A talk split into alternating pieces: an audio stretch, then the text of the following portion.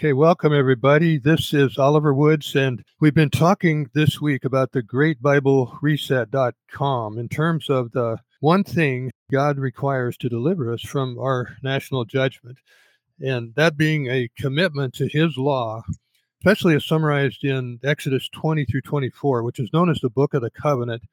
Exodus 20 contains the Ten Commandments, and it's followed uh, by three chapters of what uh, God calls the ordinances, which uh, illustrate what a Christian culture would be like, what it would look like if we were actually, you know, living under the Ten Commandments as a culture.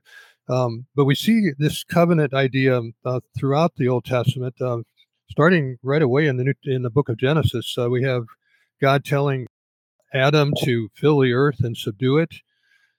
Um, that's repeated in um, Genesis 9 6 after the flood, where God told Noah the same thing, but he added the phrase, Whoever sheds man's blood, by man shall his blood be shed. So it, it's introducing the idea of, of government with, with penalties and so forth. Um, Abraham, uh, God told Abraham, I will establish my covenant with you and your children. And then this uh, covenant is repeated many times throughout the, um, the Old Testament uh, in Exodus 24, uh, it says the Lord, well, the people said in response to the uh, the commandments, all that the Lord has commanded, we will do. And then again in Joshua chapter one, people uh, repeated that just as we obeyed Moses, so we will obey you. And um, then throughout the history of the kings in the Old Testament, uh, King Josiah, for example, in verse chapter 23, verse 2 said, um, says it says of of the king. It says the king stood by the pillar, made a covenant before the Lord to walk after the Lord, to keep his commandments and his testimonies and his statutes with all his heart and all his soul, and the people stood by the covenant. So let's let's get into the question. You know, is this still required today? This idea of a covenant or covenant model. And today we we've got a very special guest, uh, Reverend Dr. Paul Michael Raymond, pastor in Appomattox, Virginia and uh, in my opinion, one of the premier teaching pastors in the United States today in terms of relating the law of God to the culture as well as to the individual. And among many other duties, he teaches great books at KingswayClassicalAcademy.com. And he has an internet ministry to pastors in uh, Africa, Ethiopia, as well as uh, his ministry in, in Appomattox. So, welcome, Pastor Raymond. Glad that you can be with us. Um, we've been talking about the authority of the law of God in the life of um, Alfred the Great and his some of his family prior to the Battle of Hastings in uh, 1066, and then in the life of Anselm, uh, who was Archbishop of Canterbury after the Battle of Hastings. But maybe you could start off uh, by telling us a little bit more, you know, about yourself, your your ministry in um, in uh, Virginia and and uh, in Africa as well. Well, thank you, Dennis. I appreciate it. And Dennis and I, we, we've been, uh, Oliver, of course, uh, you, you, and I have been friends forever and uh, speaking right. the same language forever and uh-huh. frustrated with the same things as long as we have known each other. I appreciate that introduction. Yeah, just a real brief uh, introduction of what we're doing here. We have a, a leadership college and seminary, a grad school and it's patterned after Calvin's academy in Geneva, where he was teaching the law of God as well as theology, which is, of course, important because theology without its application is just basically a head scratching exercise, which is amounts to nothing. So the theological principles of Scripture have to be applied diligently to the world around us. Otherwise, it is it's not with power. It doesn't have any power. So, so what we decided to do instead of calling it a Bible college or a seminary, we called it a leadership academy because we need to apply the things of God to the real world. One of the rubs that we face is well, how do you apply ancient law? I'll give you an example in a minute to a modern situation. For instance, if one of the penalties is you have to pay X amount of shekels, well, how many shekels do we pay in 2023 if we're going to make restitution for a certain uh, crime or infraction? So those are the things that need to be pounded out. That's not the problem. It's mm-hmm. the fact that no one's talking about this. And mm-hmm. it's very easy to say, well, God's law is no longer applicable for today uh, when it really is. Because if you think about it, on your discussion about the covenant. It's a universal God, it's a cosmic sovereign God who is the universal lawgiver, the universal judge, and his laws do not change. And mm-hmm. the application of them have to be pounded out in the modern era, but the laws are the same. The other point that I think needs clarification and needs to be stressed to parents, especially in the, in the light of education, is covenant. When we speak about a covenant, a Christian who has proclaimed themselves a Christian, a parent who says, I'm a Christian parent or we're Christian parents, we are bound to the covenant. And I'm afraid that when it comes to education, the mind of the modern Christian has been hijacked into thinking that government education is being faithful to the covenant education model of Deuteronomy chapter 6. And it is not. And that we get only tell us that these Christian parents are not serious or they're just completely ignorant, which I have to then fault the ministers who are completely ignorant of their responsibility, of the parent's responsibility and their responsibility to teach the parent that a covenant education is required of the parent, which mm-hmm. means you cannot send a covenant child into Caesar's house or Pharaoh's house to be educated in the things of God. It's just an impossibility. And yet, what we find is time and time again, Christian children in government schools being destroyed and uh, what we find from the Christian community and from the theological community of the modernists, of their of the ministers there, is we find that they are just simply making excuses. So that that's the day in which we live. And what I have found with our ministry to the Africans in Ethiopia is there's a hunger there, a hunger that we have not found in America in quite some time. And I'm very I'm very jealous over their hunger because I want to see it among our opulent society. You know, we, we have all these things that God has given us, and yet and yet we take it for granted. The worship on the Lord's Day, we were able to have Bibles. We are able not to be uh, molested by the government, at least not severely as they are in Africa. And yet there's no hunger. It's a lukewarmness, which I find very, very disturbing. No, is, is Ethiopia, is that the country that has actually written, that has a new constitution in terms of of a covenant with God, or is that a, is that? Uh... You know, I'm not sure about that. I know the uh-huh. government uh-huh. is very involved in licensing, uh, or at least trying to be involved. I know uh, uh-huh. Rwanda was very difficult. Uh, some of the folks that I'm ministering to and with, as my colleagues, pastoral colleagues there in Ethiopia, they came to Ethiopia because it was easier than Rwanda. Oh. So I'm not so sure about the laws there, but it is it is a place where they can begin seminaries and flourish, unlike uh-huh. in Rwanda. Uh huh. Okay. Well, no, you know, we read in the New Testament, you know, we're we're under grace, not under law.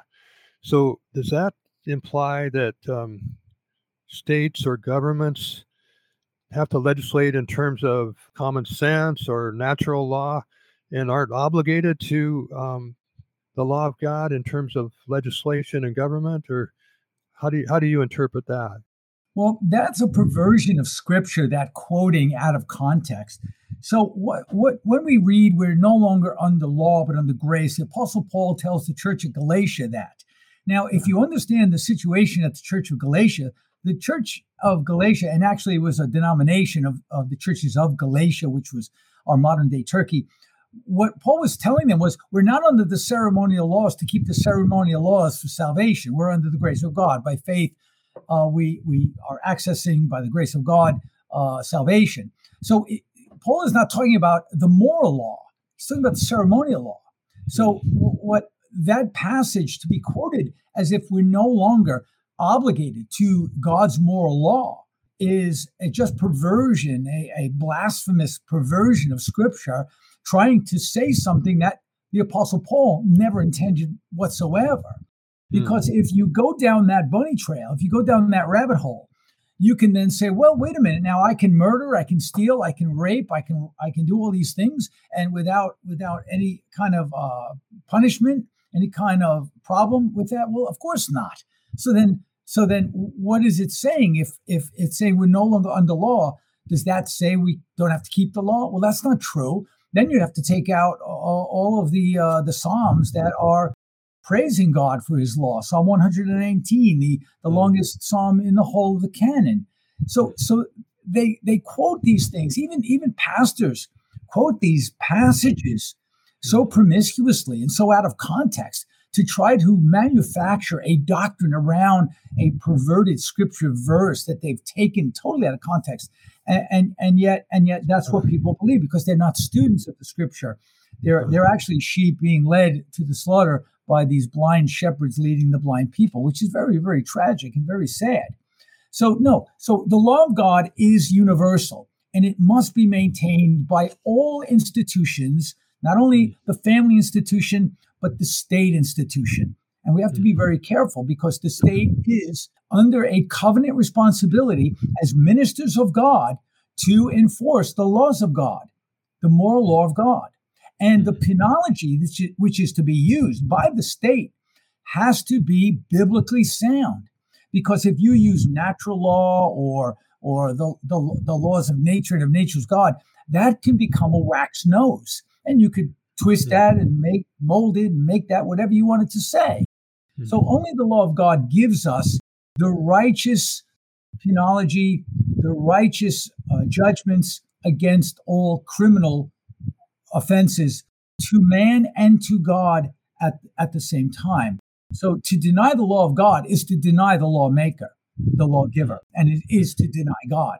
And um, I fear for our nation and all nations that seek to deny God and his law because judgment is coming and will come and has come throughout history on those nations that have denied the law of God and not implemented that law within all of the institutions of human civilization.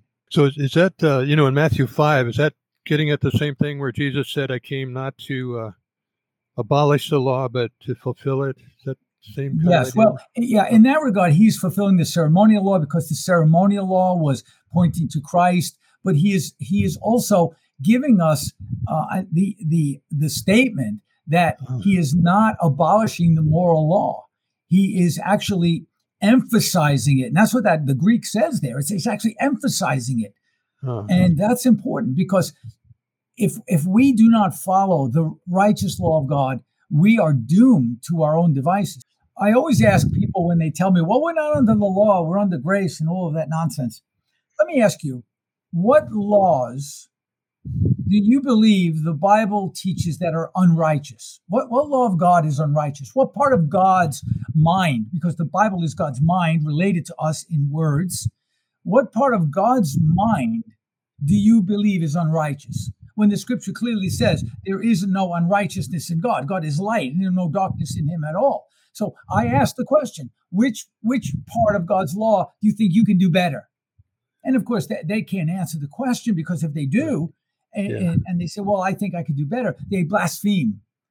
And, and yeah. what you want to do is you want to you want to create that kind of a catch 22 situation so that they they can't answer without incriminating themselves. Yeah.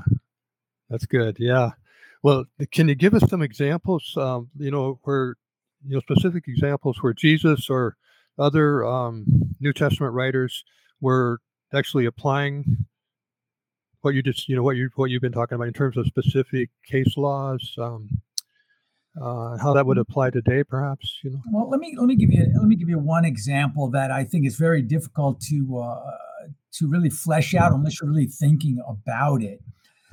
In in second samuel one of the most disturbing passages in the second book of the prophet samuel is when amnon rapes his half sister tamar and there's a very curious um, discussion after the rape where tamar is ready to be thrust out of amnon's house of course he said he loved her he only lusted after her of course he he forces her and then he wants to throw her out and she says, Don't do this thing. This is worse than what you've done if you throw me out. And if you talk to my father, David the king, he will not hesitate to, to uh, not keep me from you. And that's very curious because we, we say, well, what is she thinking? Well, if you read very carefully the law of God, when and, and in our modern day, what what do we want? I mean, even even myself, when when there's when there's a violation of a woman's body by a rapist, you you want the death penalty. Uh, but we have to remember that there are mandatory penalties in Scripture, and then there are maximum penalties in Scripture which don't require a mandatory sentence of death. So we want to be really careful to make that distinction between a maximum penalty and then a mandatory penalty. So, in the case of Tamar, when you read carefully the law, because you have to go back to the law, first of all, all of the elders should have been brought into the mix. David decided unilaterally to just not even do anything about it. But anytime there's a sexual crime, a, a, a crime which dealt with, with fornication or adultery or, or rape, the elders of Israel had to be brought into the situation. They were the court. That was the court, the court of the king. They were the judges. They had to be brought into the situation and they would adjudicate what the penalty would be. Now, for a woman who was a pure virgin or not not engaged or not married, the penalty for rape was either you marry the woman or if the father of the woman forbade the marriage, the rapist had to pay what was called the bride price, and there was X amount of shekels to be paid. The only time a capital offense was committed for rape was if that woman was engaged, betrothed, or married. Then the rapist was given a death sentence. And that, that's very interesting because I know a lot of a lot of our folks who are very theonomic in their mindset, wanting the law of God to be applied, always unilaterally say, well, rapists, they, they have to die. But that's not really what the law is saying. Now, the rub here, and it's very disturbing no matter where you stand in this, but the rub is if the rapist is to give X amount of shekels, how many shekels or how do you adjudicate such a crime if that is going to be the case? So that would have to go to a court of law. Now, in the perfect world, of course, you'd have a righteous situation, you'd have forensics, you'd have all of these things. But those are the hard, hard parts of law which we need to start discussing. Hmm. A lot of a lot of people tell me this. Well, are you going to go hunt down sodomites and homosexuals? Well, no, the, that wasn't part of the law of God. What the law of God did not give a mandatory sentence of death to the homosexual. That is not the law of God. The law of God gives way to repentance. Otherwise, you'd have no no repenting homosexuals in Corinth. You've got a maximum penalty of death if they were going to promote proselytize and openly uh, commit these crimes. But it was never, if, if they did it in the privacy of their own home, that's it. They could do that because you always needed two or three witnesses. So, so when we look at the law of God and we recognize that the law of God is perfectly righteous and equitable, and then we study it where we're dealing with these hard issues, we find that it is the best pathway for justice. And it does mm. protect the, the society from these criminals and from these crimes, such as we have today. I'll give you an example, another example. What we have today, just today, being June 2nd of 2023, we have LGBTQ plus XMYZ, whatever the letters are after that, Pride Month. So in our local library, we're in the Bible Belt here, so called, our local library just has just put out a huge display in their foyer for children, mind you, of all of the LGBT things. It's okay to be drag, it's okay to be gay, it's okay to be this, all of these pornographic children's books, children's um, pictures and illustrations. So uh, we went to the local sheriff and we asked, well, does this not violate the Decency Act in the state of Virginia? And he said, no, it doesn't. But we know it does. Now, if we were going to apply the law of God properly, those would not be allowed in a public setting at all. Could you buy one of those books and hand it to your neighbor? Well, you, you could do what you want, I guess, but you couldn't publicly proselytize for such wickedness. So the law of God in that regard would protect the innocent children, the families that are seeking to be moral. They don't necessarily have to be Christian. And that would be the way to work your culture. Because what we're doing is when Adam failed to cultivate the garden, the first Adam failed to take dominion and cultivate the garden. Christ comes on the scene as the last Adam. His task is to cultivate the garden.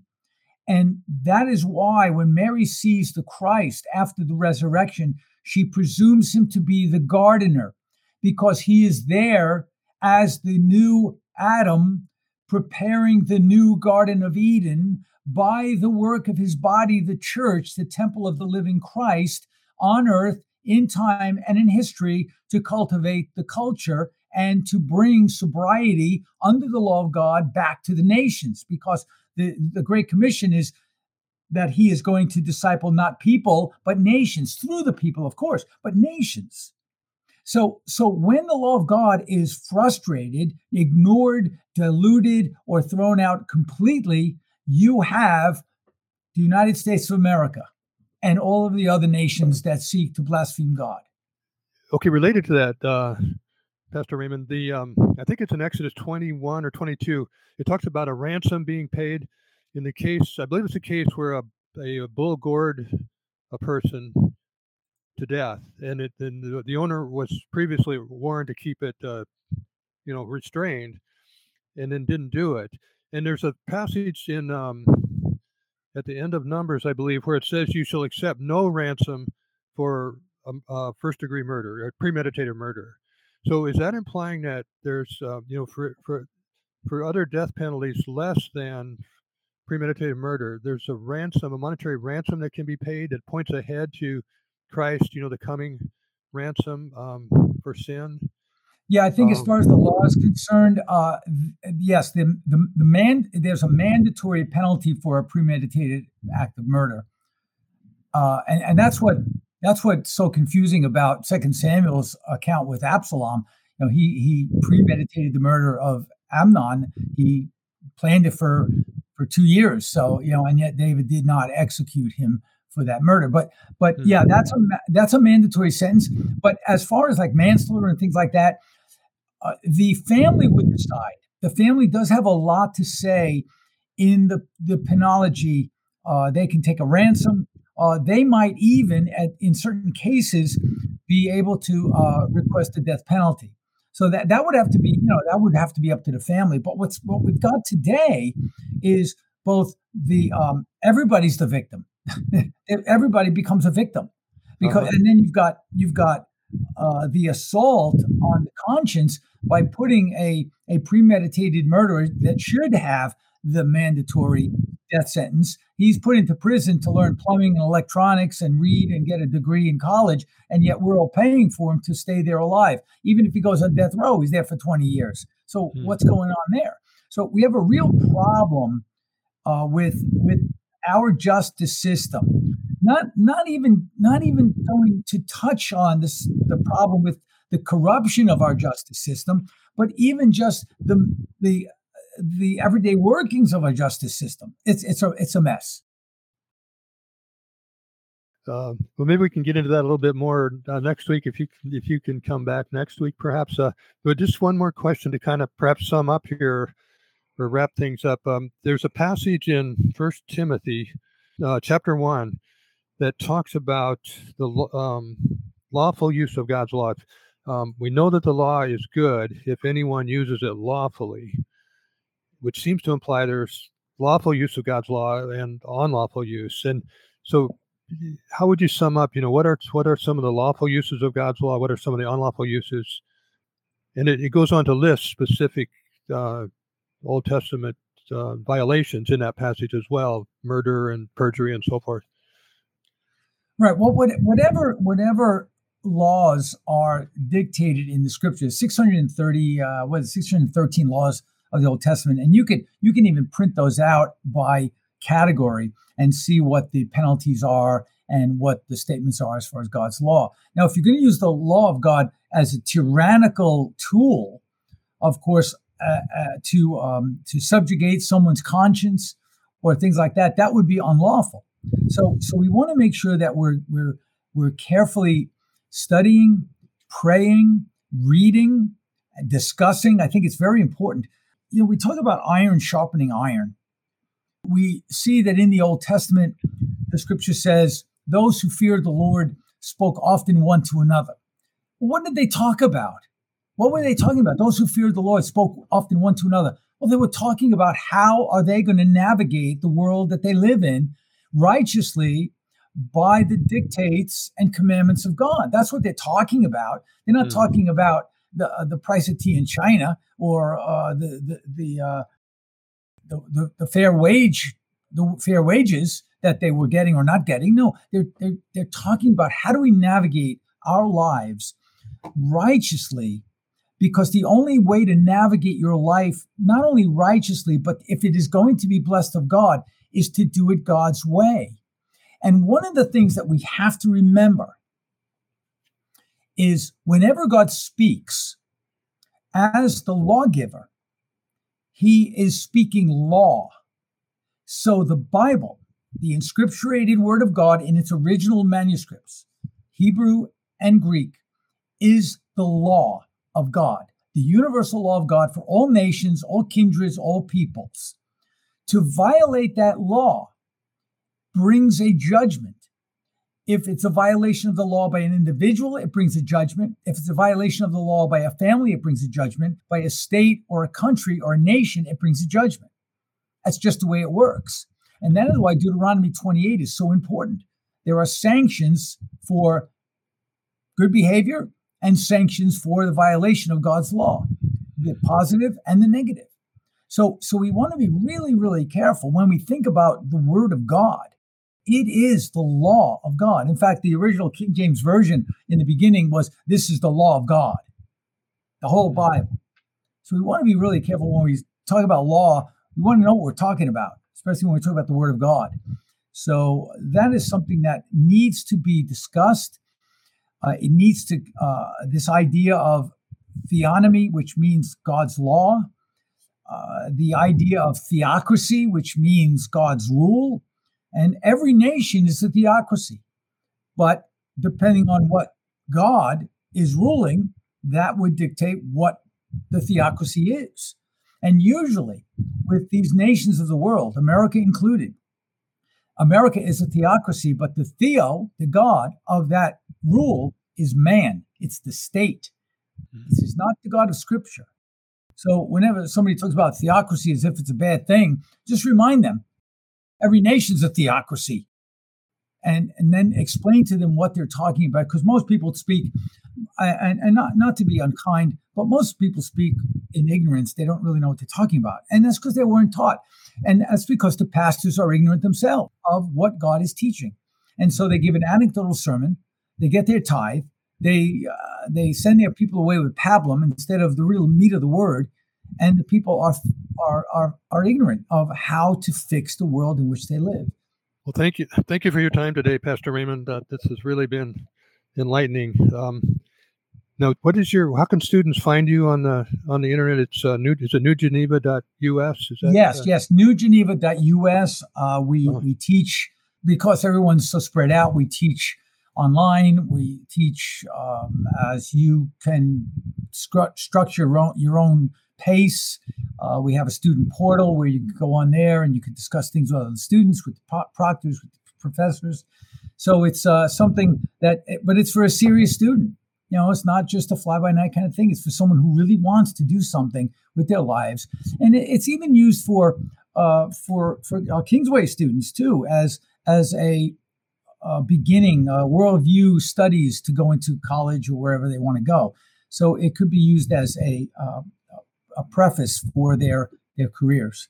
So it is something that we, we're very thankful of. Uh, it is not head scratching. We're gonna we're gonna require you to figure out how to apply the things you've learned into the culture. We don't want a regurgitation of the material. I always tell my students, I don't want you to just write a, a thesis and tell me what you've learned. I know what you learned. I built the curriculum. I want you to tell me how you're going to use it.